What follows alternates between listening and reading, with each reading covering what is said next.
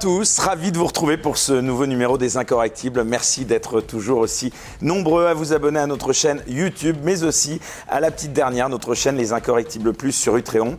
Un grand merci également à notre partenaire Kalos pour son soutien. Vous trouverez d'ailleurs en description sous cette vidéo un code promo pour tout achat en ligne sur le site de Kalos.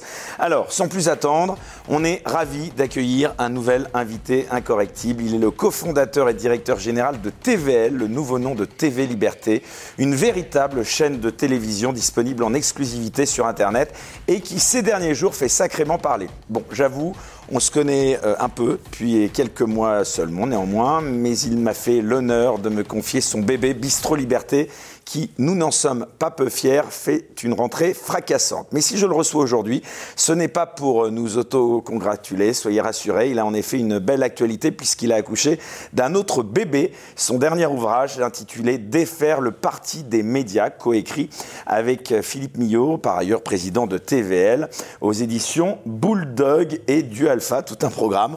On va donc, vous l'avez compris, parler de médias, liberté d'expression, mais aussi de son parcours et bien sûr de la très riche chez Brûlante Actualité.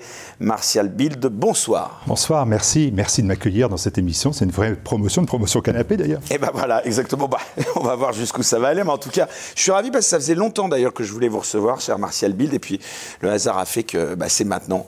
Euh, donc en tout cas, on est ravi de vous recevoir donc, dans Les Incorrectibles. Alors, euh, cher Martial Bild, avant de vous interroger sur votre parcours, sur TVL et sur votre dernier ouvrage, je voudrais d'abord inaugurer avec vous une nouvelle séquence de cette émission.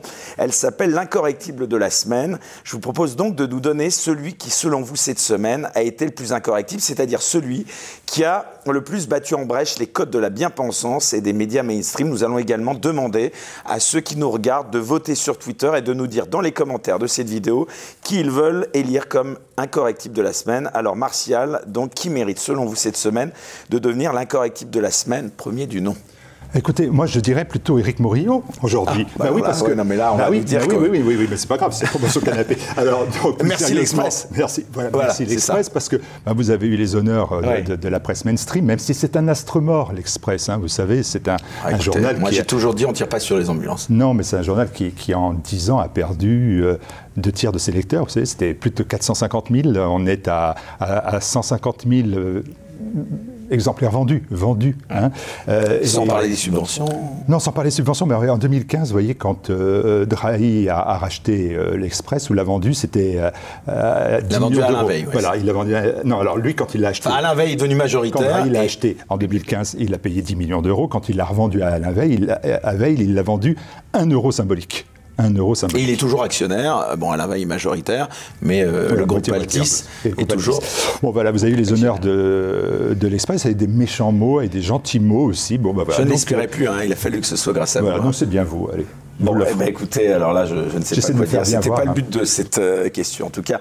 Pour commencer, merci donc vraiment cet honneur supplémentaire. Alors, je vous propose de revenir sur votre parcours, Martial Bild, qui vous a conduit à ce que vous êtes aujourd'hui, à savoir, donc, je le disais, directeur général de TVL, anciennement TV Liberté, afin que ceux qui nous regardent ce soir puissent en apprendre un peu plus sur vous. Alors, on en vient d'abord à vos origines, si vous le voulez bien. Je crois que vous êtes euh, originaire de la Sarre, qui, pour ceux qui ne connaîtraient pas, est un territoire chargé d'histoire, euh, à cheval entre l'Allemagne et la France source de nombreuses convoitises pour ses richesses minières et qui est depuis 1955 un territoire allemand. Est-ce qu'il vous reste quelque chose de ses racines familiales?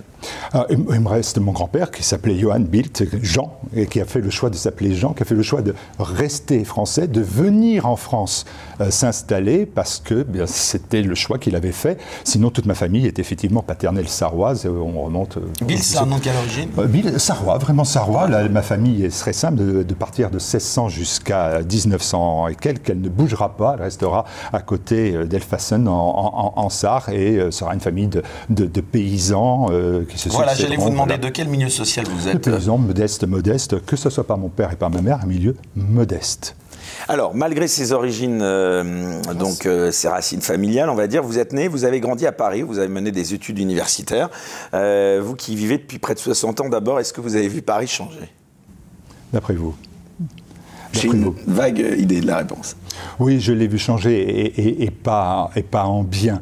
Euh, en fait, je vais vous dire franchement ce que je crois, Éric Morillo, sans, sans rentrer dans la, polémique tout de suite.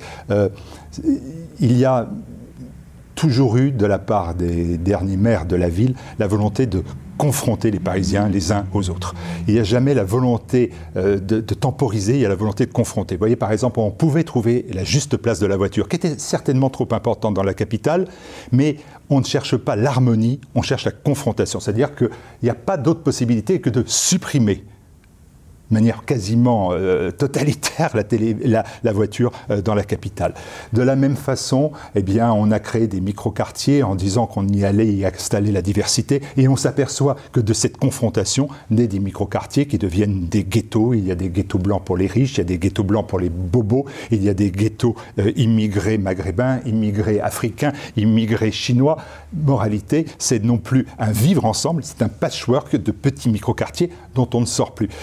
A fracturé la capitale. On l'a fracturé et ça, je l'ai vécu euh, en, quelques années, en quelques dizaines d'années. Mais ce processus, c'est un processus euh, effet barbe à papa, si vous voulez. Hein. C'est-à-dire que ça démarre très doucement et puis d'un seul coup, ça prend forme et là, ça, prend une, une, ça devient une boule de barbe à papa. C'est la même chose. Les problèmes de la capitale sont aujourd'hui insurmontables. Je dis insurmontables parce que je ne vois pas quelqu'un qui soit capable de ramener la sécurité, l'autorité, la propreté, la civilité. Euh, voilà, aujourd'hui, l'alternative, c'est euh, Hidalgo et, les fous qui sont derrière elle, euh, d'extrême gauche, euh, ou Dati, qui est une opposition voilà, de carton ou de papier. Donc, pas de solution pour l'instant. Un petit retour juste en, en, arrière, si vous voulez bien. Euh, vous avez étudié dans le quartier latin. Euh, à votre époque, le quartier euh, était hautement connu pour des affrontements euh, politiques qui s'est déroulés. Est-ce que vous avez déjà quelques souvenirs à nous livrer à ce sujet? Alors, j'ai pas, j'ai pas, j'ai pas fait mes études dans le quartier non. latin. J'ai fait mes études à Tolbiac, ah. qui est dans le 13e arrondissement. Autant pour moi. Et qui est une, non, mais c'est pas, c'est, pas, c'est pas idiot pour autant. C'est pas très loin, et c'est surtout ça se tient parce que l'université de Tolbiac avait été dissociée du quartier latin, parce que après mai 68, moi j'ai fait mes études à la fin des années 70, début des années 80.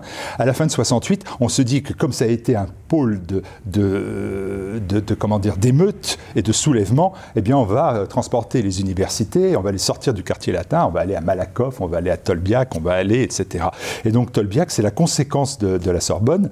Euh, J'ai fait mes études d'histoire à, Tolbiac. J'ai les fait difficilement, puisque j'en suis sorti manu militari, euh, grâce d'ailleurs, enfin, euh, grâce au, au vigile, qui était déjà sympathisant, patriote euh, à l'époque, ils sont venus me prévenir bah, qu'on venait me chercher. Oui, L'idée était de me défenestrer. Et comme c'est quand non. même assez aussi, ça n'a pas été fait, je suis là, donc tout va bien, je suis assis, donc tout va très bien. Et c'était quand même l'idée, et donc ils sont venus me chercher. J'ai été ce qu'on appelle aujourd'hui exfiltré euh, de, de l'université. Euh, c'était le lot à payer de, du patriotisme dans une université qui était d'extrême gauche, une université qui s'appelle Mendès France, mais pas, pas le vôtre, pas le Tristan. Hein. D'accord, oui, d'ailleurs, amical salut à Tristan, parce qu'à chaque fois qu'il parle de moi ou de nous, ça fait un, un buzz pas voilà, possible. Moi, je référais à son grand-père. Voilà. Euh, alors, vous êtes très tôt engagé en politique, donc, donc euh, la transition est facile. On peut même dire que vous êtes un enfant de la politique, hein, contaminé par ce virus dès votre plus jeune âge. Vous avez mené une vie au service de la droite dite nationale avec un engagement sans faille, on peut le dire. Euh, comment vous en êtes venu justement, Martial Bill, si jeune aux idées du camp national qui n'avait, il faut le dire, donc vous l'avez rappelé, pas vraiment euh, le vent en poupe à la fin des années 70, au début des années 80 d'ailleurs, dans l'époque post-68 hard. je crois que vous aviez des antécédents familiaux euh, d'engagement politique La, la clé, c'est que mon, mon, mon grand-père a fait le choix paternel, le choix d'être français. C'est-à-dire, c'est un choix qui, qui, a été lourd pour sa famille. Il s'est engagé, il s'est battu euh, avec la France. Mon, mon père s'est battu euh, dans la Légion étrangère euh, pour, euh, pour la France. Je, je me sentais obligé, et je me sens toujours obligé par les anciens. Vous voyez, je me sens obligé par ceux qui nous ont précédés. C'est aussi une, une notion qui, qui, que je porte. Et donc je me sentais obligé eh bien, de, de respecter ce choix, qui était un choix familial Et donc j'ai été toujours élevé dans le respect de la France et dans le souci eh bien, euh, d'aimer ma patrie et, pas d'être euh, euh, ni le télégraphiste ni le, petit traître de service au service d'une autre nation. Et donc c'est tout naturellement que je suis devenu patriote et que ben, ça s'est traduit par, dans le début des années 60, fin des années 70, début des années 80, par un engagement politique dans un environnement qui est, je vous le rappelle, parce que vous êtes jeune, lié à, à, la lutte contre le communisme. C'est bien évidemment cela qui est prévaut dans mon engagement sur le fait identitaire ou euh, la crise migratoire. C'est vraiment cet engagement pour les libertés. Alors on va justement crever l'abcès, puisqu'à chaque fois qu'on parle de vous, de TVL, c'est tout de suite ce retour à cet engagement politique qui est mis en avant, dont, vous n'avez évidemment pas honte ni à avoir honte. Vous avez été l'un des premiers à rejoindre le Front National, c'était dans les années 70, avant même les premières grandes victoires hein, euh, électorales des années 80. Euh, première question, pourquoi est-ce que vous avez décidé de vous impliquer aux côtés de Jean-Marie Le Pen à cette époque, et non pas, euh, par exemple, au sein du RPR parce que j'ai toujours pensé que c'était un mouvement frelaté. Le RPR Oui. Et que j'aimais la. C'était le parti gaulliste, hein, on rappelle. Oui. Alors, la famille n'était pas gaulliste. Même ma famille, elle n'était pas gaulliste. Euh, honnêtement, euh, voilà. Là aussi, je me sentais obligé. Bah, la France n'était pas à 100% gaulliste. Hein. On a euh, parfois un peu tendance à l'oublier. C'est le moins que l'on puisse hein? dire. C'est le moins qu'on puisse dire. moi, je, Aujourd'hui, je ne trouve pas le débat, parce que c'est un débat qui, qui, est, de mon point de vue.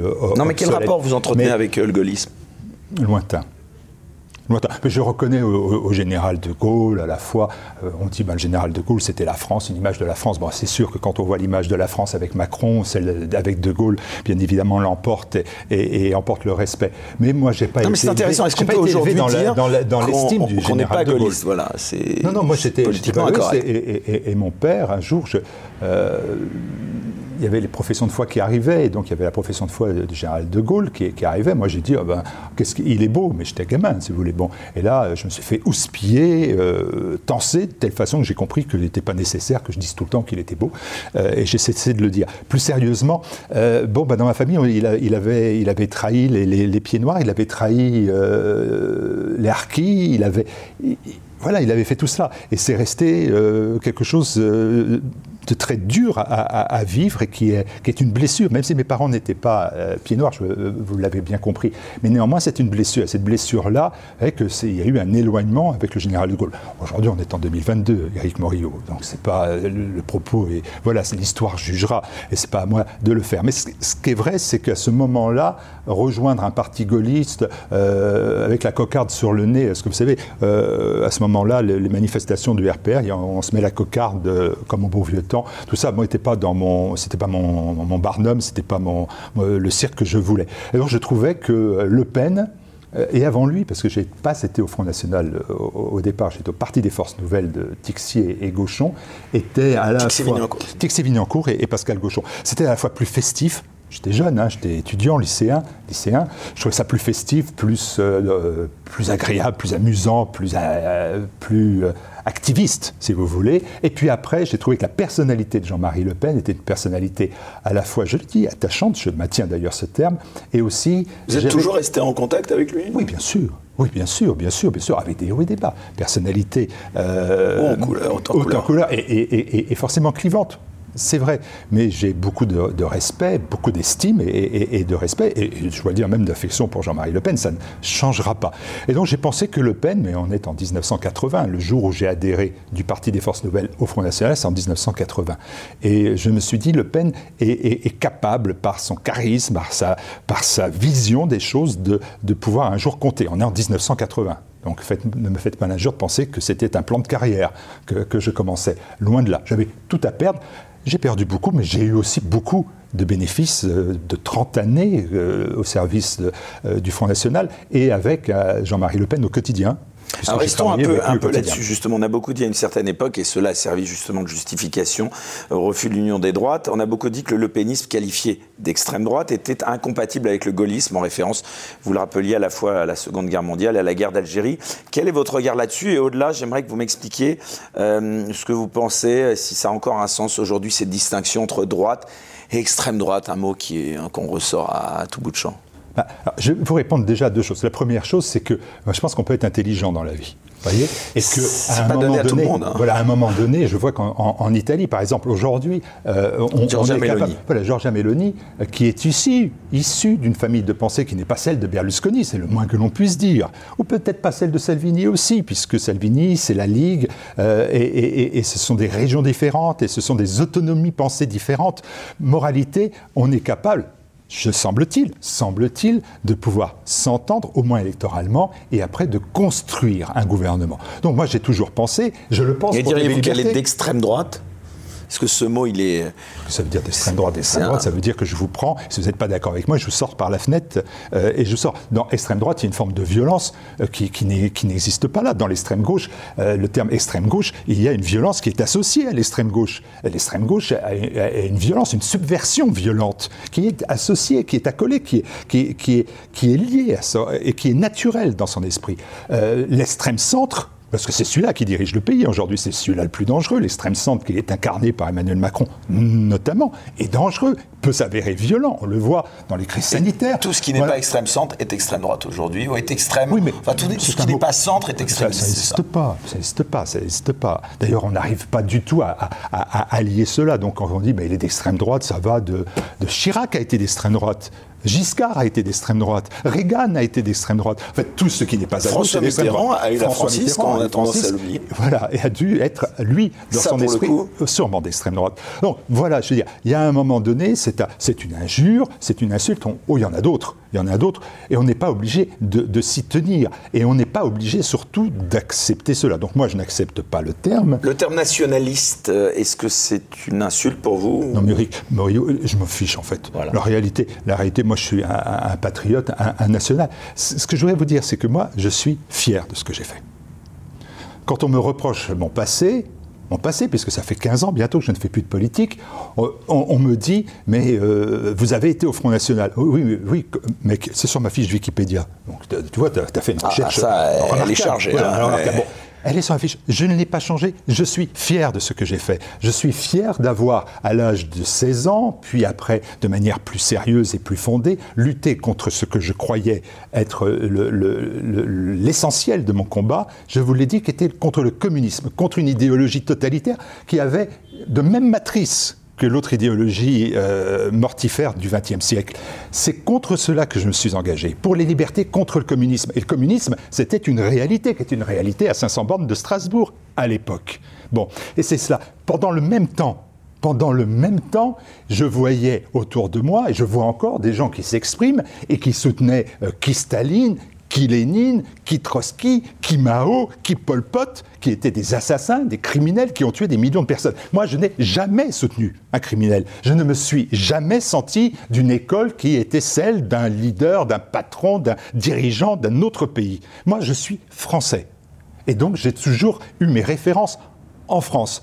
Et, et, je suis désolé aujourd'hui, et vous le faites, et vous le faites bien, et vous avez raison de le faire. Mais je me justifie de quelque chose dont honnêtement plus personne a justifié. Vous avez bien compris pourquoi je vous demande ça, parce que c'est une rengaine qui revient tout le temps. Et avec le succès de TVL, on n'a pas fini de vous rappeler ce passé pour tenter de vous, de nous, de disqualifier TVL. Et vous avez raison de le faire.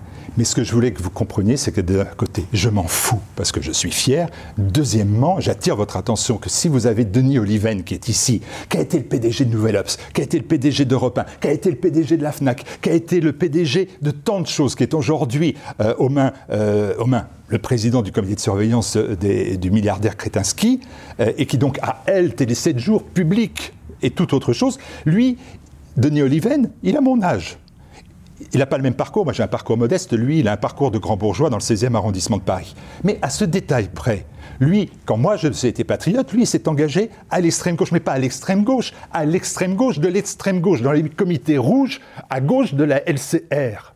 Au moment des années de plomb, c'est-à-dire au moment où l'extrême gauche, elle tuait en Italie, elle tuait en Europe, quelques années après l'attentat de Munich.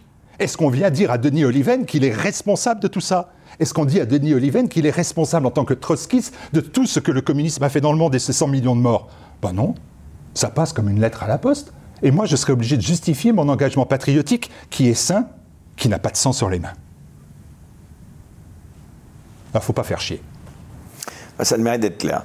Euh, l'engagement politique, il n'a pas été euh, Enfin, il a, vous l'avez, comme vous dites, euh, eu pendant très longtemps, mais vous auriez pas aimé poursuivre euh, dans la politique On a vu qu'il y a une évolution, puisque évidemment, ça n'échappe à personne.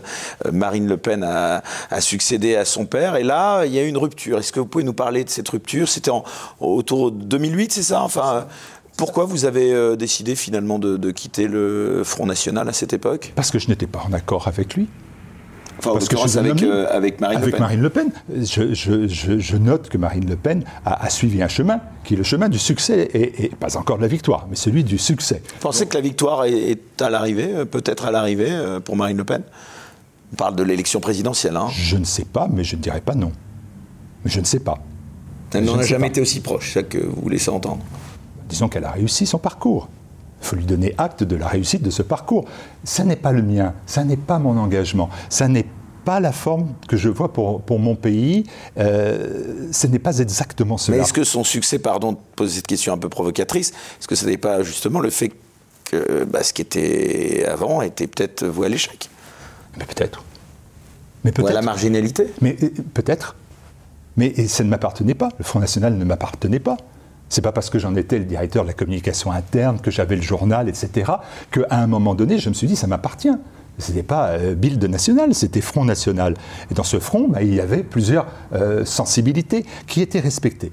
À un moment donné, j'ai eu le sentiment que ces sensibilités-là n'étaient pas toutes respectées, que des fois des engagements spirituels, etc., euh, amenaient à ce que l'on soit mal jugé je sais ce que j'ai ressenti. Et donc je suis parti, je suis parti sans heurts, je suis parti sans déclaration, je suis parti sans acrimonie et je n'ai pas d'acrimonie à l'égard euh, de la présidente du Front National, de l'ex-présidente euh, du, Front National. Qu'est-ce que vous pensez de l'évolution du Front National en Rassemblement National? Je n'en pense rien, Eric Morillo. Je pense que c'est à eux de faire leur évolution et d'aller là où ils doivent se rendre. Voilà, moi je ne suis pas allé là avec eux. Maintenant, je prends acte du fait qu'ils ont une politique, je la laisse la mener, comme je laisse à M. Zemmour la possibilité de le faire, comme à M. Dupont-Aignan, comme à M. Asselineau, comme à M. Philippot. Chacun, et bien d'autres, ont le droit d'avoir un horizon, une doctrine, et d'essayer de gagner.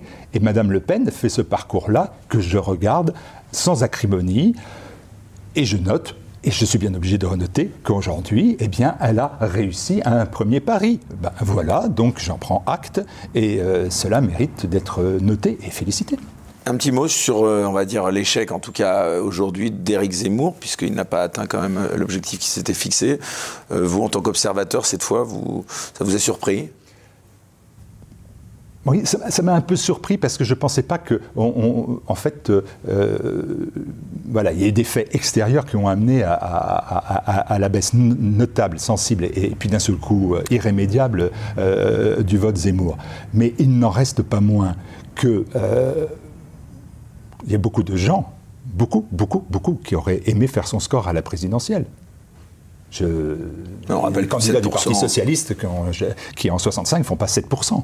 Hein et qui, en 81, euh, sont présidents de, la République avec le même parti, pas la même personne. Vous pensez qu'il a encore un avenir politique? Alors moi, je pense en politique que tout le monde a un avenir et un. On n'est jamais mort. Jamais. Jamais. Même quand on est au Sénat, on est mort, mais on est encore. Un petit mot de Jordan Bardella? Vous pensez que c'est euh, le nouvel espoir du Rassemblement national C'est peut-être lui la relève euh Je ne sais pas non plus. Ce n'est pas à moi d'en décider, c'est aux électeurs et du Front National, du Rassemblement national de le faire. Là encore, ce qu'il faut noter, c'est que. Euh, Vous croyez en une victoire du Front National un jour ou pas? C'est ça la question de fond. Mais oui, j'ai toujours pensé que le camp national pouvait gagner, oui. Même euh, s'il est bien tard. Mais en 1980, quand j'ai commencé à coller mes premières affiches, c'était Front National avant qu'il ne soit trop tard. 42 ans plus tard, il n'est pas encore trop tard. En moralité, il n'est peut-être pas trop tard. Bardella, c'est un bel élément, c'est un garçon, un homme euh, de qualité, et euh, un, jeune homme. un jeune homme de qualité. Peut-être un peu trop jeune encore non, Napoléon n'a pas été, trop jeune pour faire ce qu'il a fait. Si vous le comparez à Napoléon, c'est vrai que là. Non, mais l'histoire de France, c'est jeune, c'est des jeunes en fait qui sont. dans la réalité, euh, le, Louis XIV, c'est le jeune roi qui est fabuleux. Euh, c'est pas le vieux. Euh, Napoléon, c'est le jeune qui marque les esprits. Jeanne d'Arc, elle est jeune. C'est elle qui va marquer l'histoire. Bon, donc L'âge n'a pas d'importance. Et si l'âge n'avait d'importance, je n'aurais jamais pensé que Marion Maréchal était une femme de grande qualité politique, etc. Et puis Marine Le Pen a commencé, elle aussi, sa carrière politique euh, très jeune. Ne l'oublions pas, c'est un parcours de plusieurs, maintenant, de plusieurs décennies dans la réalité. Hein. Donc Jordan Bardella, il a un énorme avenir devant lui. Et, euh, et puis bah, ces deux électeurs du Rassemblement national d'en décider. Moi, je n'ai pas décidé de ça. Je fais plus de politique depuis 15 ans. C'est pas aujourd'hui que je vais vous dire ce qu'il faut choisir politiquement. Pour clore cet épisode de, votre vie, et donc euh, quelque part une certaine période euh, politique que vous avez observée, est-ce que vous pensez, d'abord, est-ce que si c'était à refaire, vous le referiez de la même façon? Première question. Et puis, vous qui avez été donc, qui êtes toujours un intime de Jean-Marie Le Pen, qu'est-ce que l'histoire retiendra de Jean-Marie Le Pen selon vous? Deux questions. Alors deux questions. Bah, la première question, oui, je referai la même chose. Je, je je ne suis, pas, je suis pas nostalgique. Ah, souvent, hein, au milieu de la droite nationale, il y a comme ça cette nostalgie, la nostalgie aussi de, de ceux qui ont, qui ont, perdu les guerres ou de ceux qui ont, qui ont perdu les batailles. J'ai pas cela en moi. Je n'ai pas cela en moi. Donc non, je n'ai pas de nostalgie. Oui, je referai. Je, je, vous l'ai dit, je suis fier et assez... Euh, mais fier, c'est une fierté Fidèle personnelle. et loyal. Oui, je, crois, j'espère que, que, ça, ça restera aussi. Et, donc, non, je n'ai pas de souci de cela, je le referai, euh, peut-être en faisant moins de bêtises, moins de, euh, peut-être plus d'humilité. Par moments, on en manque. Quand on est jeune, on manque d'humilité. J'espère aujourd'hui que, que, ça est, est, Il y a eu quelques erreurs hein, du côté Jean-Marie Le Pen. Euh, vous qui avez été son conseiller en communication, Aujourd'hui, là, interne, enfin, interne, ouais, non, mais bon, qui avait quand même supervisé. Oui, oui. Non, non, mais bien sûr, bien sûr, bien sûr, bien sûr. Je pense que lui-même, lui-même sait que, que, ces erreurs ont, ont, été commises et qu'on a sûrement perdu du temps et qu'on voit bien que le temps qui a été perdu, on ne pas. Volontaire, involontaire, certaines de ces erreurs. Non, involontaire. Il n'y a pas de, il y a pas de, il y avait pas de préparation à cela. Euh, et puis, vous savez, on, on, on, ne voit pas les campagnes médiatiques. Euh, la violence. Euh, la violence, et on ne les voit pas arriver. Or, aujourd'hui, on, condamne pour un mot euh, une personne. Euh, le Pen en a fait les frais en, premier. Et aujourd'hui, c'est devenu euh, coutumier pour, pour tout le monde, si j'ose dire. Et maintenant, on, rafale tous les gens. Donc non, je ne crois pas qu'il l'ait fait exprès, mais ce qui est vrai, c'est que on n'avait pas de temps à perdre et que 88, si on avait réussi mieux, eh bien, on aurait gagné 15 ans, 10 ans, si, si, si. Mais avec des si, on refait le monde. Et l'idée que j'ai de Jean-Marie Le Pen aujourd'hui, vous m'avez demandé ce qu'on gardera de lui. Oui. C'est sa clairvoyance. C'est sa clairvoyance. Et sa clarté. Et son courage. Parce que moi, j'atteste du fait d'un énorme courage, d'un énorme courage. Euh, et, ça, ça restera. Alors bien évidemment, le Le Pen d'aujourd'hui, s'il m'écoute, il va être offusqué de cela. Mais euh, euh, bah, c'est un homme qui aujourd'hui a un certain âge, on va pas dire lequel comme ça, je ne vais pas me fâcher avec lui définitivement, mais qui a un certain âge et, qui n'est plus le, le, Pen que j'ai connu. Le Pen que j'ai connu il y a 50 ans. Donc c'est voilà, donc c'est une puissance, une puissance humaine, physique, une, intelligence qui est au service. Voilà, c'est vrai, le menhir, euh, ça fait pas marrer. On dit, ben, il s'appelle le menhir, euh, les gens disent oui. Ils disent pas, bon, c'est une blague, euh, vous plaisantez, force de la nature, c'est ça. Ah oui, une force de la nature. Et puis, quelqu'un qui, qui est droit, qui est droit dans ses bottes, et qui est humainement un, homme dur, mais loyal et, Certains disent qu'il s'est adouci avec le temps. En tout cas, il n'est pas très rancunier, puisque apparemment, euh, j'avais appris récemment qu'il avait revu Bruno Maigret, par exemple. Mais c'est possible, c'est possible, c'est sûr qu'il a revu bah, Bruno Maigret, ça c'est certain. je le sais, c'est possible, que, possible que euh, le temps aidant, euh, on, on, oublie ça. Mais moi, j'ai vécu moi-même des, difficultés avec les uns et, les autres dans le combat politique. les choses. C'est du passé maintenant ou vous pourriez revenir en politique? Ah, pas du tout. Ça? Ah, c'est fini. C'est fini. Alors, là encore, vous allez me dire, mais c'est fini, mais c'est jamais fini, comme on n'est jamais mort en politique. C'est jamais fini. Non. Si Marine Le Pen demain vous appelle pour venir euh, à ses côtés Non, elle ne m'appellera pas et, ça tombe bien. Une question récurrente que je pose euh, à chaque émission, euh, avant d'aborder la deuxième partie de l'émission, comment est-ce que vous pensez que dans 50 ans ou même un siècle, les historiens parleront de notre époque? Si tant est que, j'espère, on puisse encore parler euh, dans 50 ans de notre époque euh, et qu'on soit toujours. Euh, elle sera, de, mon point de vue. Une situation pas trop dramatique. Elle s'inscrit dans une, dans une période de, de, décadence. Décadence culturelle, décadence intellectuelle. Ah, vous rejoignez Philippe de Villiers que je recevais la semaine dernière sur mais cette Philippe a raison, mais Philippe a raison. elle ne pourra pas s'inscrire dans, dans une renaissance. Elle ne pourra pas s'inscrire. Elle s'inscrira forcément dans une période sombre, d'autant plus sombre, et vous le dites vous-même, que l'issue paraît très, très, très, très, très sombre. Donc ça sera une période de décadence, ça sera une période où l'on aura changé un peuple sans l'accord du primo arrivant, si j'ose dire. Ça sera donc une période qui sera regardée avec beaucoup de, tristesse, mais, mais à chaque période de décadence et à chaque affaissement civilisationnel, il y a eu ce qu'on appelle une renaissance. Et donc c'est là que j'espère que, nous aurons euh, à voir et, à vivre. Vous aurez plus de chances que moi euh, de, le faire, mais souhaitons-nous l'un et l'autre de pouvoir euh, l'avoir, cette renaissance. Et quelquefois, on, on, le voit à travers des fulgurances, à travers des personnages, à travers des prises de position, à travers des nations, et eh bien que, que cette renaissance, elle peut se faire. Ce n'est pas trop tard, de mon point de vue. Alors, Martial Bill, abordons à présent donc cette deuxième partie de l'émission, puisque au-delà de l'homme politique, vous êtes également devenu, enfin et même vous l'avez toujours été, un homme de médias. Vous avez commencé euh, très tôt, puisque vous avez euh, donc, on le disait, animé et lancé des années 80 différents médias. Euh, vous aviez notamment lancé Radio Le Pen, je crois, hein, si je me trompe. D'abord, première question, avant de parler de ce livre Défaire le parti des médias, on le rappelle, donc coécrit avec Philippe Millot. D'où vous vient ce goût pour les médias? Parce que peu de gens le savent, mais vous êtes en réalité un précurseur hein, de YouTube notamment. Vous aviez créé au début des années 2000, si je ne me trompe, une plateforme de vidéos en ligne dont le nom était, j'apprends à personne, lepen.tv. Euh, bah vous regrettez pas de ne pas avoir monté YouTube, vous seriez peut-être milliardaire alors qu'il est, puis nous, on serait sans doute beaucoup plus libre. Ah oui, sûrement, sûrement, vous avez raison. J'ai le, profil, j'ai le profil euh, de la Silicon Valley, j'ai le profil. Mais euh, plus sérieusement, euh, dans...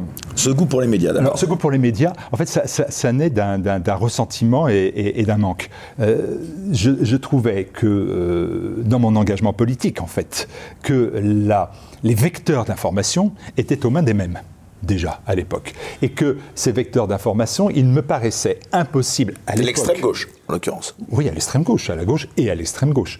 Euh, et il me paraissait, à l'époque, j'assiste bien, impossible de, contourner ces vecteurs d'information. Voilà, c'est des tuyaux d'information. Je ne voyais pas ni comment les bombarder à l'américaine ou ni comment euh, les, empêcher.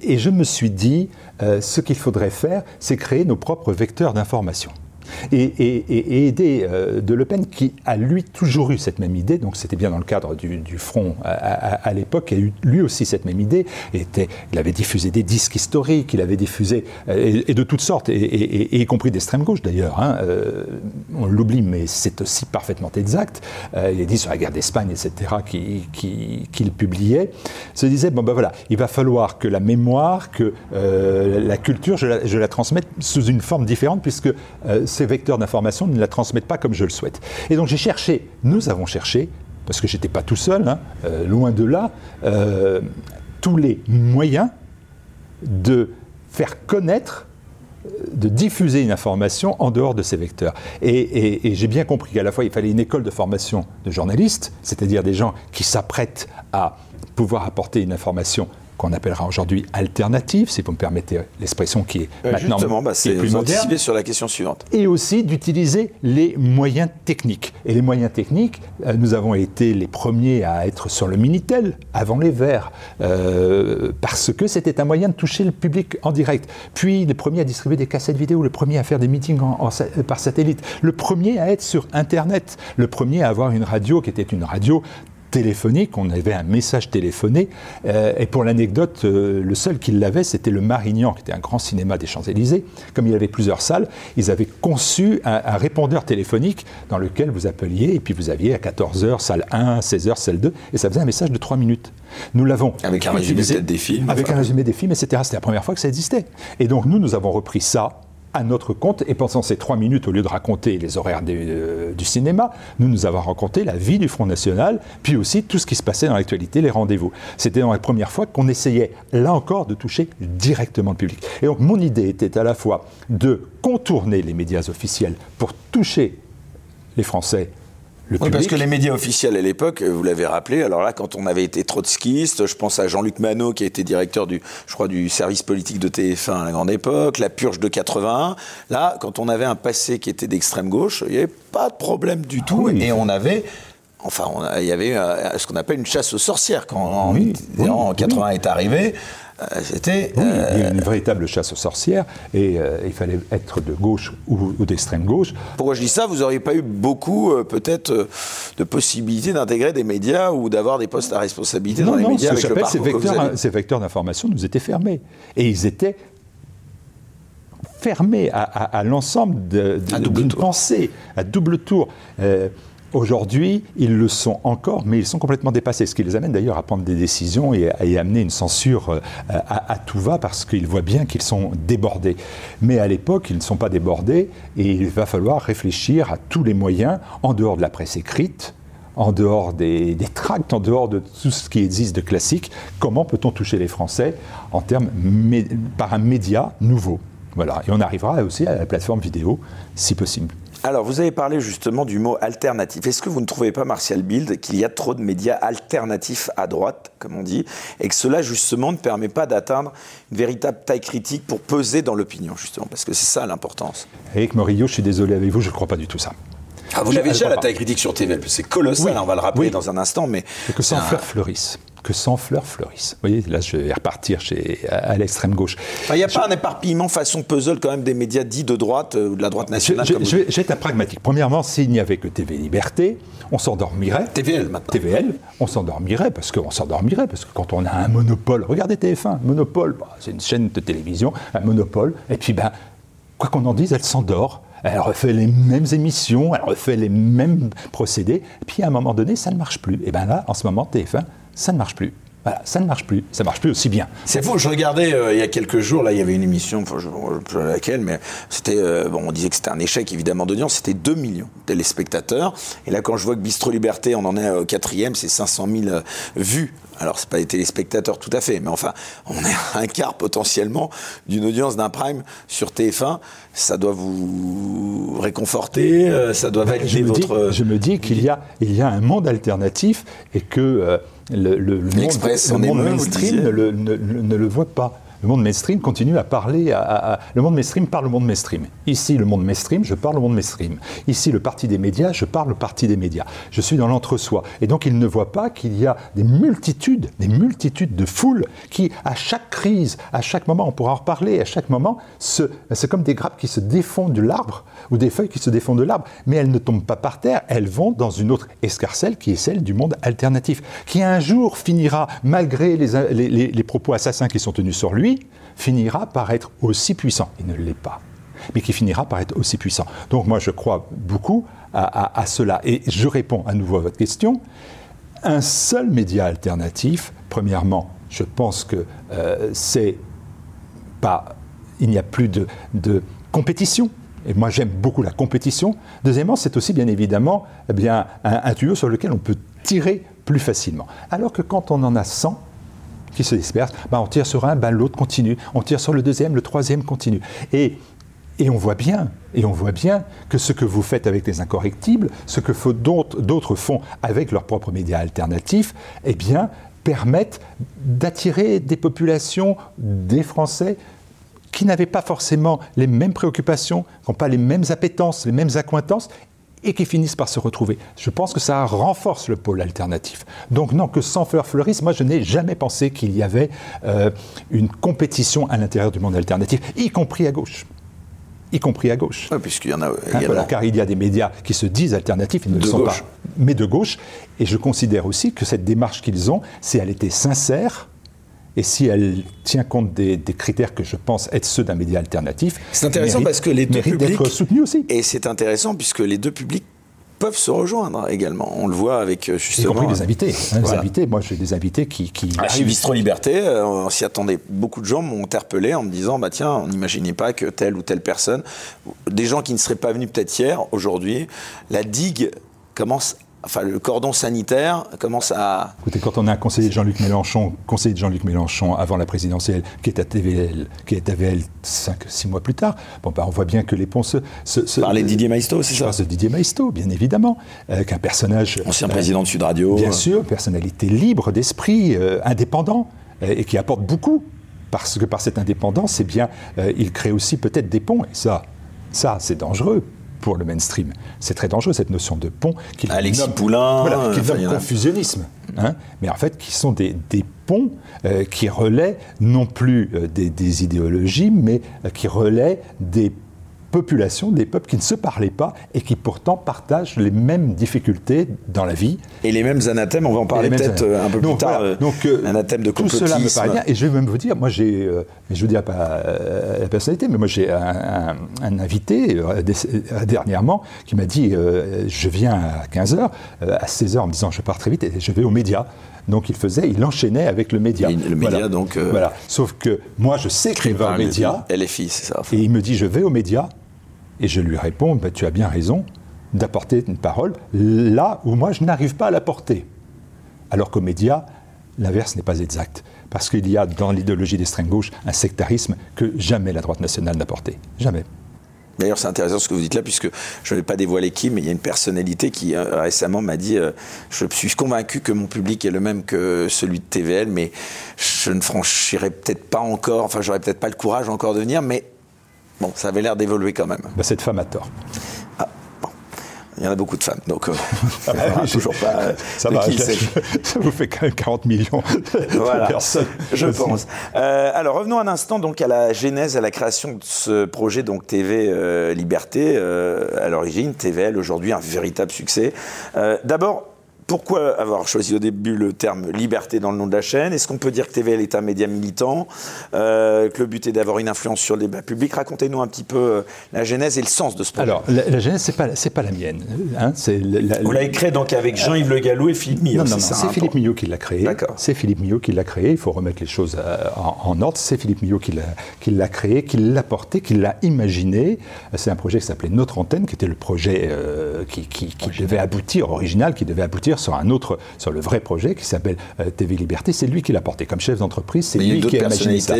Bah, d'autres personnalités, vous avez cité Jean-Yves Le Gallou et c'était parfaitement exact. Vous m'avez cité, moi j'étais chef d'entreprise à, ce moment-là. Philippe Millot est venu me voir en me disant voilà, je suis en train de monter une chaîne de télévision. On va faire quelque chose de euh, totalement différent. On va profiter de la baisse des coûts des matériels euh, pour lancer une vraie chaîne de télévision. Et je me suis dit, si tu refuses cela, tu vas te manger les, enfin, je sais pas, tu vas tu t'en vouloir, on va dire ça, c'est mieux. Tu vas t'en vouloir euh, de ne pas l'avoir fait, et donc j'ai accepté. Le modèle économique, un petit mot là-dessus. le modèle économique, c'est ce qu'il qualifie d'alternatif. Le modèle économique alternatif, c'est quelque chose qui ne peut pas dépendre de l'État.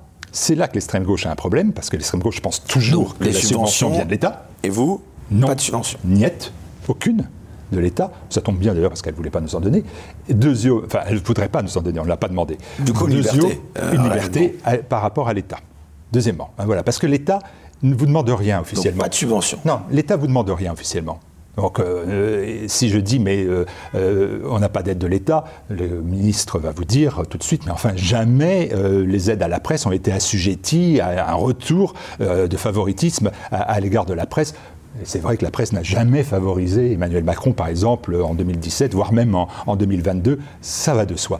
Donc jamais l'État ne demande la réciprocité ou un retour sur investissement. D'accord. Mais ce qui est sûr aussi, c'est qu'à force de donner la béquée, ben on s'habitue à la béquée. Puis le jour on vous retire la béquée, Eric, ben vous mourrez parce que vous ne savez pas comment vous nourrir, puisqu'on vous a toujours donné la béquille. Donc le financement de l'État, c'était niette. Le financement d'un parti politique, ça n'était pas envisageable non plus. Donc là, voilà, c'est bien de faire cette euh, clarification aujourd'hui. Euh, TVL n'est afféodé à aucun parti politique. À aucun, à aucun. Ce qui lui a permis en 2017, il existe depuis 2014, donc en 2017, en 2022, d'appeler à voter pour tous les candidats du camp national. Du camp national, défenseur de l'esprit français défenseur de l'esprit français. Donc vous voyez, ça va largement au-delà. On aurait pu y associer euh, un dixième de François Fillon et un millionième de... je ne sais plus comment elle s'appelait, la, candidate... Euh, Valérie Pécresse Pécresse, c'est ça, de, Valérie Pécresse. Bon, elle est boloise comme moi. Mais euh, Valérie Pécresse, peut-être un millionième, vous voyez, de, de, de patriotes, peut-être, comme ça, en se levant le matin à 7 heures. Mais voilà, c'est les défenseurs de l'esprit français. Et nous n'avons pas fait de choix parce que nous ne sommes soutenus par aucun parti politique, aucun pays, aucun oligarque. Donc financement, c'est la question, justement, parce que voilà, vous savez qu'il y a des tas de rumeurs qui bruissent autour de, bah, du fait que voilà, vous existiez, que vous ayez des, moyens, euh, un budget important. Donc c'est quoi les rumeurs, dites-moi? Ah bah, elles ne sont pas arrivées à mes oreilles, elles sont grandes. Oh, vous savez bien, beaucoup de gens laissaient entendre que peut-être il y avait des, des, des, forces étrangères qui soient derrière. Euh, vous, vous, avez ça, entendu. C'est complotisme, ça. Oui, bah, c'est ça, mais vous l'avez entendu. C'est encore dans l'article, euh, enfin, ou en tout cas, euh, derrière euh, des, des sous-entendus, derrière euh, le passé peut-être de, d'autres, de, bah, du créateur dont vous parliez, du co-créateur avec vous de cette chaîne. Bon, on laisse penser que vous êtes russophone. On laisse. Non, mais je vous pose, vous comprenez bien pourquoi je vous pose cette question. C'est parce que, voilà. C'est surtout, surtout que tous ceux, voilà, tous ceux qui le disent, et tous les politiques qui le disent, n'ont aucun lien avec les États-Unis, qui n'a jamais financé qui que ce soit, et aucun organe de presse, et aucun politique, aucun young leader, rien de tout cela n'existe. Les États-Unis sont bien évidemment incapables, incapables de s'immiscer dans la vie politique française, dans la vie journalistique française. Bon, pour les Russes, non. Pour deux raisons, premièrement. Parce que euh, c'est mal connaître la situation internationale. La Russie ne considère pas que la France, depuis longtemps, ne considère plus la France comme quelque chose d'essentiel dans son dispositif déjà l'Europe, mais encore plus la France. Donc il n'était pas nécessaire de miser sur, quelque chose, sur la France alors que ça ne rentre pas dans le plan d'action aujourd'hui ou dans la doctrine euh, qui était celle qui était euh, au, Kremlin. Premier point. Deuxième point, quand les Russes ont eu à financer quelque chose, ils l'ont fait à travers leur propre chaîne. Ils ont Russia Today, voilà. qui, et de manière absolument scandaleuse, est interdite euh, avant même l'entrée en guerre en, Ukraine, on y avait, euh, ils avaient subi les pires. Ah, ça vous a choqué ça, ouais. Bah, ça me choque. Je veux dire, moi, je suis quand je suis au Maroc, j'écoute la télévision française. Al Jazeera. Voilà, il y a télévision française, il y a TV5 Monde, il y a, France 24, euh, il y a RFI.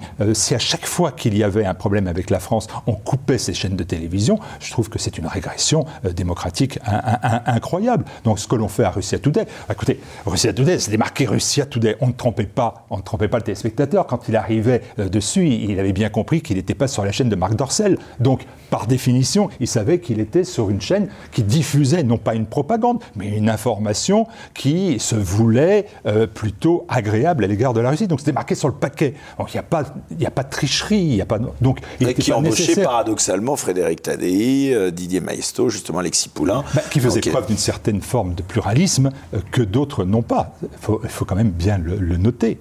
Donc moi j'ai trouvé ça scandaleux euh, et je maintiens que c'est scandaleux euh, parce que c'était pas, euh, c'était pas, c'est comme si on disait CNN est, est, une chaîne américaine, il faut la supprimer parce que les Américains sont, sont, sont, sont désagréables avec la France. Et c'est vrai qu'ils le sont souvent. Bon, mais non, on sait que quand on est sur la chaîne américaine, on écoute un programme qui est globalement pro-américain, pro-OTAN, anti-russe, anti... etc. Donc le modèle économique, pardon de revenir à ça, de TVL aujourd'hui, c'est 100% donateur, c'est ça? Oui, bien sûr. Incroyable. Mais c'est pas incroyable. Pourquoi c'est incroyable Non, mais il y a, des structures, l'Église, l'Église vit depuis prenante maintenant à l'affaire. L'Église vit depuis 2000 ans comme ça, elle s'en sort encore, malgré elle, mais malgré tout. Donc non, le don, le financement participatif, c'est plus sympa. Euh, ça, ça, fonctionne, ça, ça fait du téléspectateur. Beaucoup de salariés, d'employés, enfin je ne sais pas comment. Ben, Aujourd'hui, on est 25 au total. C'est un, un, écosystème d'une trentaine de, de, de, personnes qui, qui travaillent ou vivent euh, avec TVL. Et, ça aussi, c'est une fierté. Ça, c'est même la plus grande des fiertés que nous avons avec Philippe Millot, parce que nous avons créé des journalistes euh, qui peuvent, pour leurs idées, vivre de leurs idées et, et, et qui, je dis ici, n'ont absolument rien à envier aux journalistes de médias d'information. J'ai travaillé à CNews, à Sud Radio. Vraiment là-dessus, euh, je vais Sauf pas. le salaire. Sauf le salaire, ça c'est autre chose. dire qu'ils sont beaucoup mieux payés. c'est sûr. Mais euh, voilà, on a créé des, on a créé, on a, on a permis à des techniciens d'exister. On a des réalisateurs, des cadreurs, des monteurs, euh, des ingénieurs. Nos propres équipes. Nos propres équipes qui vivent. Des studios. Voilà, et qui sont heureuses de pouvoir faire. Ça, c'est un, un, motif de fierté. Satisfaction. Le don, c'est le téléspectateur qui est le garant et le gérant de TVL. C'est lui le garant et le gérant. C'est à lui qu'on doit des comptes. Vous rendez des comptes. Voilà. Et là encore, ça oblige. Et ça m'oblige. Parce que je tiens toujours compte mais c'est dans ma pensée, de bien évidemment, de ce que le téléspectateur pense. Et nous avons associé à TVL tout un dispositif d'écoute à travers les commentaires sur les émissions, à travers les messages, à travers les invitations. Vous le voyez pour Bistro Liberté, des donateurs de TVL. Nous avons institué un, magazine interne, un magazine interne, euh, une réponse téléphonique, euh, un contact commercial aussi avec les personnes de façon à ce que tous les points de vue soient pris en compte. Vous avez peut-être inventé de manière vraiment euh, très large un modèle économique. Je ne sais pas. Mais moi, je prends par exemple le temps d'écrire, euh, oh, ça me prend une demi-heure par jour à peu près. Je prends ma demi-heure, c'est le matin, hein. c'est simple, de, 9h à 9h30, très précisément, et je réponds à manuscrits. Hein. Moi, j'écris encore, donc je fais par manuscrit à, des téléspectateurs, à des gens qui me disent, ben voilà, je pensais que ceci c'était bien, ceci c'est pas bien. Le public, le profil, est-ce que vous avez une idée des, enfin, vous avez forcément l'idée que j'ai, à la fois des donateurs et du public, parce que c'est vrai qu'on est en cours de très grand rajeunissement euh, du public. Ça, c'est une grande nouveauté. On est parti sur un. Bah, pour toucher, pour faire 500 000 vues à chaque épisode de Bistro Liberté depuis la rentrée, forcément, euh, un public qui doit être large. Mais très large et, très surprenant parce qu'on on a commencé euh, avec la Manif pour tous. En, en, en 2014, c'était la Manif pour tous. C'était concomitant à ces Combien d'abonnés à votre chaîne YouTube? 580 000 bientôt. Près de 600 000. Près 600 000 bientôt, avec une coupure il y a deux ans. Donc si on voulait agréger, si on pouvait agréger les vous aviez été censuré une première fois. Si on pouvait agréger encore une partie où ils ont rompu, si vous voulez, la dynamique. On Donc on, pourrait, on, serait au-delà, je pense qu'on serait à 750 000, 800 000. Mais bon, peu, peu, importe. Mais on a commencé avec la Manif pour tous, qui était une, donc une, révolte, mais qui était une révolte d'une catégorie sociale, euh, tout à fait respectable, bien sûr. On a avancé au fur et à mesure sur d'autres révoltes, d'autres catégories. Et aujourd'hui, on a un public qui, est beaucoup plus composite. Euh, j'ai. Euh, je prends le bus l'autre jour, j'ai deux jeunes qui me disent Ah ouais, ouais, ouais, on te connaît. Donc euh, le tutoiement était sympa. On te connaît euh, parce que euh, c'est toi avec Papacito. Donc on ne savait pas que c'était Martial Bild, on, savait que c'était TVL et Papacito. Ils avaient vu une émission, je crois, Bistro Liberté, que je faisais encore à l'époque avec, avec Papacito, et ils avaient retenu cela. Donc voilà, c'est un, un, un, public hétéroclite. Peut-être on te connaît, on sait où t'habites, on va te casser la gueule. Non, c'était super sympa. Non, non, je pas ça. Non, non, je pas ça. Je pas ça. Non, non, je pas ça du tout. Les marques de sympathie. Non, mais c'est ça qui est, qui est, bien de, tout le temps, tout le temps. de préciser. Je, parce que finalement, je prends un VTC. Non, mais c'est pour les journalistes de, de l'Express, de Conspiracy Watch, pour Tristan Manès France. Il faudrait peut-être rappeler que vous n'avez jamais, enfin moi, bah, d'ailleurs, je vous en suis gré, depuis que je présente Bistro Liberté, je n'ai que des euh, signes amicaux euh, pour les quelques personnes qui, euh, comme vous, de temps en temps. Bien sûr, mais c'est un public à Moi, j'ai Donc ils sont complètement décalés. Les VTC, dont il, les VTC dont on peut dire quand même que souvent, ils ne sont pas d'origine française historique. souvent, ils regardent TV, elle. Souvent, ah, je reconnais, etc. Et, vous salue. Et il, y a, une semaine, j'étais avec un Marocain, j'allais assez loin, on était dans les embouteillages parisiens, et on a refait toute l'histoire du Maroc ensemble. Euh, c'était prodigieux. Bon, voilà. Donc, euh, non, non, moi, je, en plus, moi, je, c'est ma nature, mais c'est pas, une, pas une blague. Moi, je suis très ouvert. J'adore euh, discuter avec les gens, j'adore partager avec les gens. Je trouve qu'on apprend beaucoup de choses. Et, et, vous seriez surpris de voir qui sont les téléspectateurs TVL, et qui mieux que moi peut le savoir, puisque par définition, en étant la, la, meilleure représentation avec Élise. oui, Élise Blaise, alors on la rappelle, une super voilà. j'allais justement. Qui est directrice de la rédaction. Élise Blaise, une super directrice de la rédaction. Pierre, Pierre il y a bien évidemment Olivier Frère Jacques, il y a beaucoup de têtes. C'est bien de rappeler voilà, tous ces noms. Bien sûr, il y a beaucoup de journalistes qui sont, qui sont apparus, donc je ne suis pas tout seul. Mais c'est vrai que c'est un succès C'est vrai que c'est moi qu'on voit encore le plus parce que je les appelle au ton, parce que je fais des messages, etc. Et, tout. Et, je vois la réaction euh, des gens dans, dans, la rue, et c'est vraiment maintenant euh, systématique, si j'ose dire. Euh, et, c'est toujours très sympa, et, c'est aussi un motif de, de, de, de fierté, hein, c'est sympa. Qu'est-ce que vous répondez justement à ceux là Encore une fois, bon, on va pas faire toute l'émission là-dessus, mais à tous ces gens là qui, euh, encore plus récemment, là, tout d'un coup, euh, euh, nous attaquent, vous attaquent, disent que TV Liberté est une chaîne d'extrême droite, ça c'est le terme qui revient tout le temps, une chaîne complotiste. C'est là-dessus que je voulais vous faire réagir. Enfin bref, toutes les qualifications que nous connaissons bien. Qu'est-ce que vous leur dites Toutes ces attaques? Est-ce que malgré tout, est-ce que ça vous atteint pas? Est-ce que ça vous renforce pas? Au contraire, encore plus dans ce combat sur la liberté d'expression. Euh. Non, mais ça m'intéresse absolument pas. Je, n'ai rien à faire. ça passe. Euh. Mais, ils sont morts. Ils sont morts. ils, le savent ou ils le savent pas. C'est ça. en termes d'influence. on me dit, mais tu as vu ce qui se dit dans Libération Moi, je lis tous les jours Libération, donc euh, j'ai pas de souci avec cela. Je lis tous les jours Libération, c'est un astre mort. Cher Kretinsky, on le parlait, il a, filé 15 millions en septembre. 15 millions d'euros pour que Libération s'en sorte. C'est un hein. prêt qu'il doit rembourser, euh, je ne sais plus quand. Euh, c'est tout ça est mort. S'il n'y a pas l'aide de la presse, ce sont, voilà, ils sont, ils sont sous perfusion. Ils sont sous perfusion. Et, ils, voilà, ils sont en soins palliatifs. Moi, j'allais poser Et comme ils sont pour l'euthanasie, moi, je suis aussi, dans ce cas-là, pour l'euthanasie, je voudrais qu'ils meurent dans la dignité. C'est-à-dire qu'on arrête de les financer. Hein, Mais que c'est simple. Vous, vous faites des incorrectibles avec vos moyens. Ah, ben ça, je D'accord c'est vous qui vous sortez vos tripes avec vos moyens. Et vous y arrivez. Eh bien, que la presse fasse la même chose. Enfin, quelques aides, euh, voilà, comme vous dites, oui, nous aussi, on a des donateurs maintenant sur euh, les Incorrecti Plus, et puis quelques aides comme Calos, mais en effet, on va les chercher nous-mêmes, et on n'a pas des subventions euh, automatiques. Quand vous achetez l'humanité, vous n'achetez pas l'humanité, mais si vous achetez l'humanité, si vous achetez l'humanité, les, Français paient 50 centimes à chaque exemplaire. Quand vous achetez le Parisien, euh, ça appartient à Bernard Arnault, c'est la deuxième fortune au monde. Au monde. Et on lui donne 10 ou 12 millions d'euros par ah an pour subventionner le Parisien. Mais c'est donc pas quoi C'est quoi? C'est plus un mécène, puisqu'on lui file du fric. Et 12 millions d'euros, ça lui sert à, mettre euh, le quart d'un tableau dans ses chiottes d'art contemporain, c'est-à-dire dans ses chiottes. Et donc, mais à quoi ça correspond? Ça correspond à quoi Ce n'est donc pas un mécène? Donc à un moment donné, il faut arrêter. Si tu n'es pas capable de faire vivre ta chaîne par tous les moyens, publicité, etc., etc., ou, ton journal, eh bien, c'est qu'il ne mérite plus d'exister. Il faut changer le contenu, la formule. Et quand on est aujourd'hui euh, dans les médias publics d'État, quand on y rentre, on y rentre à vie. Enfin, je veux dire, CNews, vous y êtes entré, et puis quand ça ne marchait plus, ou quand vous avez plus voulu que ça fonctionne parce que vous n'y étiez pas bien, ben, on, rompt un contrat, puis on recherche un travail ailleurs, et on se ressort à nouveau les tripes. Vous rentrez sur France 2, vous y êtes à vie. Vous devenez syndicaliste, ben, vous faites votre carrière et puis vous faites votre retraite. On ne voit plus, on ne sait même plus qui vous êtes. Vous êtes dans un placard. Mais, le salaire tombe tout le temps. Mais le salaire tombe tous les mois. Mais combien de salaires sur le service public tombent sans que les gens travaillent? Les gens sont dans des placards, on ne les revoit pas. Ben, tout ça n'est pas possible, parce que tout ça, ça ne représente pas une petite somme, ça représente 6 milliards par an que l'État donne d'aide à la presse. 6 milliards, 6 milliards 2. Bon, on est en droit d'exiger en retour le pluralisme. On est en droit d'exiger en retour la neutralité. Cette semaine, l'Express parle d'une guerre culturelle menée par TVL. Qu'est-ce que vous leur répondez?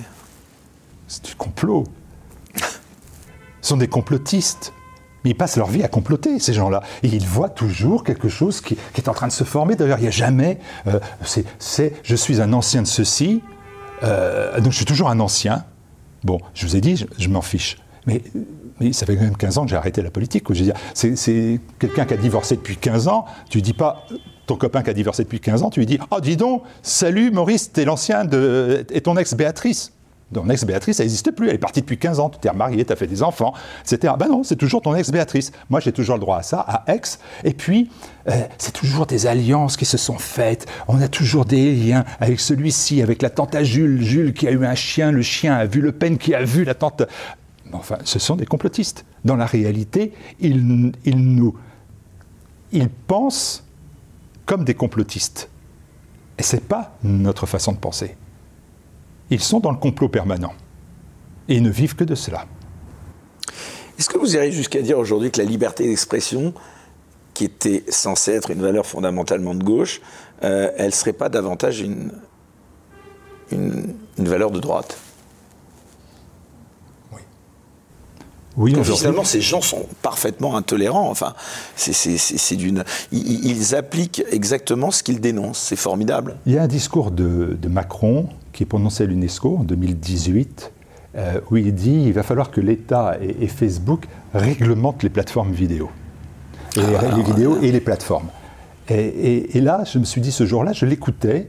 Alors bon, il, dit n'importe quoi, il, peut dire le contraire le lendemain, donc c'est pas très grave, mais ce jour-là, je me suis dit, là, on est dans l'alliance euh, de la Startup Nation avec la Silicon Valley. C'est à ce moment-là que euh, on est dans l'indication que la liberté d'expression va être encadrée à la fois par la Startup Nation, par l'extrême centre qu'il dirige, et par la Silicon Valley,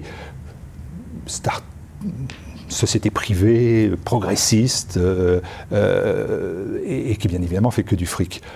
Et cette alliance-là entraîne euh, une suppression de la liberté d'expression. Et ce que je sais, et ça ce que je peux vous dire avec Morillo, c'est qu'à aucun moment, la presse qui se dit de gauche, ou qui se dit d'extrême gauche, ou qui se revendique d'extrême gauche, n'empêche que cela se fasse. Je ne lis plus aucune tribune en faveur de la liberté d'expression. Comme si la chape de plomb de la censure qui s'empare de notre pays, eh bien, leur permettait de se dire, euh, nous, on, on ne sera pas dans le coup, nous, on survivra, Et donc on continuera à exister, on continuera à toucher le fric. C'est à mon avis cela la philosophie de l'histoire, c'est encore une minute, monsieur le bourreau, on continue à toucher le fric. Alors, euh, Martial Bild, vous en fichez, vous en fichez, vous me dites ça en parlant évidemment de ce que pensent les autres, mais néanmoins, bon, ça m'a fait une transition justement toute trouvée pour évoquer donc cet excellent livre que je recommande, donc que vous avez publié donc euh, en juin de cette année. Hein, je rappelle donc son titre, Défaire le parti des médias, coécrit donc, on le rappelle également euh, avec Philippe Millot. Alors, c'est un livre sur un monde que nous connaissons bien donc tous les deux, sur ce monde médiatique si décrit aujourd'hui et pourtant si influent. Première question, Martial Bild, pourquoi avoir décidé d'écrire un livre sur ce sujet. Et pour éclairer ceux qui nous regardent, j'aimerais que vous nous expliquiez ce que vous entendez par partie des médias. vous savez, Honoré de Balzac, qui est notre prédécesseur, un journaliste euh, de, talent, qui a laissé quand même un nom, hein. voilà, bon, qui a laissé un nom, euh, a eu cette phrase. Il, dit, il a dit la presse en France est un quatrième pouvoir. Elle attaque tout, mais personne ne l'attaque. Et euh, en fait, le quatrième pouvoir, il est devenu aujourd'hui le premier pouvoir. Dans la réalité, le, pouvoir politique a cédé sa place au pouvoir médiatique volontairement. Le pouvoir judiciaire a cédé sa place au pouvoir médiatique volontairement. Aujourd'hui, un juge appelle les médias pour que, lorsqu'il va faire une perquisition, les médias soient là parce que ça permet bien évidemment de médiatiser euh, l'affaire. Ils ont cédé et les politiques ont cédé et se sont soumis à, ce pouvoir-là, qui a pris le pouvoir, le premier pouvoir, et qui l'a imposé, et qui a imposé sa marque de fabrique, premier producteur de pensée unique. Et donc, euh, face à cela, comment faut-il réagir? Est-ce qu'il faut réagir en se disant, après tout, c'est notre société du XXIe siècle, elle est euh, médiatique, et, après tout, pourquoi pas? Et moi, et nous, avec Philippe, on s'est dit, non, il y a euh, autre chose à faire.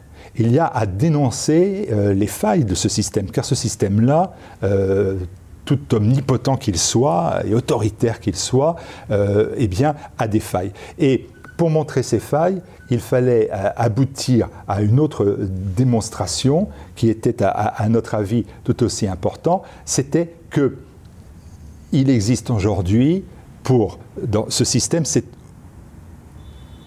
comment dire, concentré et est devenu euh, un astre. Je dis souvent un astre mort, mais un astre qui est sorti du cadre de la réalité. En fait, le parti des médias, c'est-à-dire celui qui s'est créé en, forme de parti, euh, quelle que soit la marque euh, qu'il se donne, c'est-à-dire je suis de centre droit, je suis de centre gauche, je suis de gauche, je suis d'extrême gauche, il forme le même parti, diffuse la même information avec la même volonté, avec les mêmes mots, avec les mêmes déclinaisons. C'est véritablement un parti des médias, et vous le savez mieux que moi, puisque vous, vous venez du mainstream, ce qui n'est pas mon cas. Euh, eh bien, on est dans un entre-soi. Et on finit d'être dans un entre-soi. Globalement, euh, euh, il y a encore peu de temps, on passait d'Europe 1 à RTL en, déjeunant au restaurant qui est entre les deux. Je ne me trompe pas. Et cet entre-soi fait qu'on on est ensemble, on, vit ensemble, on baise ensemble, on meurt ensemble. C'est l'entre-soi. Et c'est de cet entre-soi qu'est né véritablement le, le rejet des Français et d'une grande partie des Français à l'égard de quelque chose qu'ils conçoivent comme une structure, une caste, une caste, un parti. Et j'ai préféré parti des médias à caste journalistique parce que je trouvais que le terme était moins désagréable. Voilà, donc c'est ça que dire, c'est si on est capable de dire aux Français, regardez, cette partie des médias ne vous représente pas, ce qu'il vous le dit, eh bien, n'est pas exact. Oui, on vous ment. Oui, on vous trompe, sciemment, volontairement, et qu'il y a le moyen de penser autrement, il y a le moyen d'avoir d'autres avis, et que votre avis à vous, même s'il n'est pas celui des médias mainstream, il est respectable et doit être respecté, à partir de ce moment-là, on peut défaire le parti des médias. Vous ne pensez pas qu'il y a une responsabilité également des écoles de journalisme là-dedans C'est fait partie du carré maléfique. Euh, il faut pas, il y a l'État dans le carré maléfique, euh, il y a bien évidemment aussi euh, les annonceurs. Les annonceurs souvent les mêmes que ceux qui détiennent les, journaux, ce qui aide, mais les annonceurs, bien évidemment, font peser sur euh, les médias euh, une forme de, dictature. Vous l'avez vécu euh, pour, pour, pour, CNews, où d'un seul coup, par une campagne d'extrême gauche contre... Quand Eric Zemmour est arrivé à l'antenne. On, voilà, on, mène une campagne, c'est Pink Giants, mais une campagne d'extrême gauche, de militants d'extrême gauche, qui demande aux annonceurs de cesser de financer la chaîne. Bon. Euh, ça, C'est même des annonceurs qui sont euh, les apôtres du wokisme pour certains. Bien évidemment, et de la cancel culture, puisque la mondialisation et, la cancel culture procèdent de, l'augmentation de leurs bénéfices. Donc par définition, tout ça n'est que, financier. Donc il y a les annonceurs, dont on parle rarement, et puis il y a les écoles de journalisme. Ruffin a, dit euh, que l'école de journalisme, qu'il a fait, hein, lui, c'est une forme d'abrutissement. Et je trouve que c'est une forme de, décérébration. C'est une forme d'uniformisation cérébrale euh, des jeunes, et, je suis désolé de dire que très peu en sortent intacts il y a une uniformisation, et une uniformisation qui procède. Mais là encore, je vous prends un témoin. C'était euh, Laurent Berton Corsevet ici qui nous disait qu'il avait fait le SJ Lille, qui est le, temple de l'école de journalisme, et qu'il a pensé vraiment euh, des étudiants. Et c'est une sorte de. Ils font des, des, des, des simulacres d'élection. Enfin, c'est absolument édifiant à quel point ils sont déconnectés euh, de la population. Moi, je pense qu'il ne faut pas faire d'école de journalisme. Je pense que l'école de journalisme, on est, tous seul sur le terrain. Capable d'être journaliste, je pense. C'est seul sur le terrain. Oui, moi, je vois euh, aujourd'hui des, des, jeunes qui prennent euh, BFM, hein, LCI, enfin, je veux dire, partout. Je pas, moi, je pas de, de, Non, mais ils sont tous forgés sur le même moule. Ils sont forgés intellectuellement sur le même moule, mais on s'aperçoit. On pourrait dire ça de Sciences Po aussi. Ils hein. envoient BFM des jeunes filles avec la caméra maintenant, vous voyez comment on procède, avec la jeune fille toute seule, et, et, elle part faire euh, son, reportage, et elle le monte, etc. C'est les JRI qui font tout, euh, payés avec un, avec un lance-pierre. Bon, bah, c'est cette école-là euh, de journalisme, c'est sur le terrain qu'elle s'apprend. Et ces écoles de journalisme, coûtent des fortunes euh, aux jeunes et aux parents et aux jeunes qui les remboursent euh, dix ans après les avoir quittés, encore, moi je considère que c'est sur le terrain que. Et, en fait, être journaliste, pour moi, pas, c'est un tempérament dans la réalité, c'est un tempérament. Donc, euh, des écoles pour euh, tempérer les tempéraments, euh, ça ne me va pas. Et donc, l'école de Lille, ce c'est pas une imposture parce qu'elle fait son travail. Elle fait très bien son travail. Elle fait très très bien son travail. Mais c'est un travail qui mène à idéologique, idéologique et qui mène bien évidemment, non non non, qui mène à, une forme identique de pensée et de pensée unique.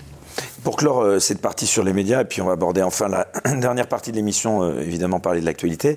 Euh, qu'est-ce que vous pensez justement de ce phénomène que des médias alternatifs comme TVL ou d'autres chaînes YouTube comme celle sur laquelle d'ailleurs nous sommes aujourd'hui, ou plutôt je vais poser la question différemment, est-ce que vous pensez que ces médias pourront un jour avoir l'influence malgré tout des médias mainstream, parce que même si on les dénonce, ces médias mainstream ont encore une influence considérable. Pour ma part, j'ai la faiblesse de croire que oui que le phénomène est en train de s'inverser, que ces médias mainstream sont traités des médias has-been dans quelques temps, et beaucoup plus vite qu'ils l'imaginent. Je vous l'ai dit, ce sont des médias qui ne vivent parce que l'État leur permet de le faire. Non, mais ça, ça va pas s'arrêter du jour au lendemain, a priori. Le jour où ça ne s'arrêtera pas, mais si ça s'arrêtait, euh, ça serait... La redevance publique, si. mais la redevance, non, mais ça, c'est une imposture. Ah. non, mais ça, c'est une imposture. Ah, là, ah, ah, bah oui, ça c'est une imposture. Écoutez, alors là, euh, vous avez deux secondes ah, Bien sûr, allez, allez. Je fais quoi On payait une redevance, 138 euros. On la voyait sur nos, sur nos feuilles d'impôt, euh, d'habitation, taxe d'habitation, on voyait 138 euros. Donc on gueulait tous, hein, bien évidemment, en disant on paie 138 euros pour euh, avoir des programmes de services publics non pluralistes, non neutres, engagés, idéologisés, qui nous blessent, qui nous insultent, qui nous dégueulent dessus, globalement et qui ne portaient pas les combats des Gilets jaunes, millions de personnes, la manif pour tous, millions de personnes, euh, des bonnets rouges, centaines de milliers de personnes, euh, des gens qui étaient pour les libertés et, contre, comment dire, et, contre le, fait des, contraintes euh, autoritaires qui ont été menées de liberté pendant la crise sanitaire, des millions de personnes, tout ça, ils n'étaient pas portés et on payait 138 euros. Bon, donc on pouvait gueuler. Aujourd'hui, on nous dit, mais non, vous ne payez pas la redevance audiovisuelle.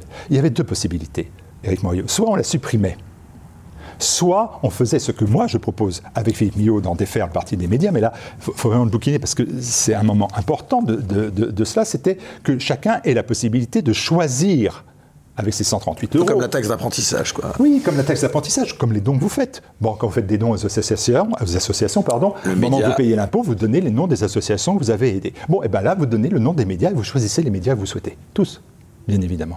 Tous. Tous. Et puis ceux que vous ne voulez pas, vous ne les citez pas. Et puis bien, on aurait vu cela. Mais là, dans le cas présent, vous me dites on supprime la redevance audiovisuelle, elle n'est pas supprimée. Ben, vous pensez que les 4 milliards 7 euh, euh, pour le service public, on va arrêter de les donner Le ministre et le président de la République ont dit qu'on ne touchera pas à, l'enveloppe qui est pour le service public. Donc on va continuer à donner 4 milliards 7. Les 4 milliards 7, il faut bien les trouver quelque part. Donc ce sont dans vos impôts, dans votre TVA, c'est dans vos impôts. Moralité, vous continuez à payer 138 euros, mais vous ne le savez plus. Ah, donc vous arrêtez de gueuler. Tour de passe-passe, magique, imposture. Vous continuez à payer les médias qui vous insultent et qui vous dégueulent dessus. Donc, retour à votre question. Je suis désolé parce que j'ai fait, j'ai fait une Mais voilà, c'est non. La, la, redevance audiovisuelle, vous continuez à la payer sous une autre forme. Mais elle n'est plus marquée. C'est tout. On poursuit dans un instant cet entretien sur Utréon. Pour cela, rien de plus simple. Vous cliquez sur le lien en description sous cette vidéo. On viendra bien sûr sur les sujets brûlants de l'actualité de la semaine, à commencer par le terrible assassinat de la petite Lola. On parlera également du fameux article 49.3. On remercie au passage notre partenaire Calos de nous soutenir chaque semaine. On se retrouve donc dans un instant. À tout de suite.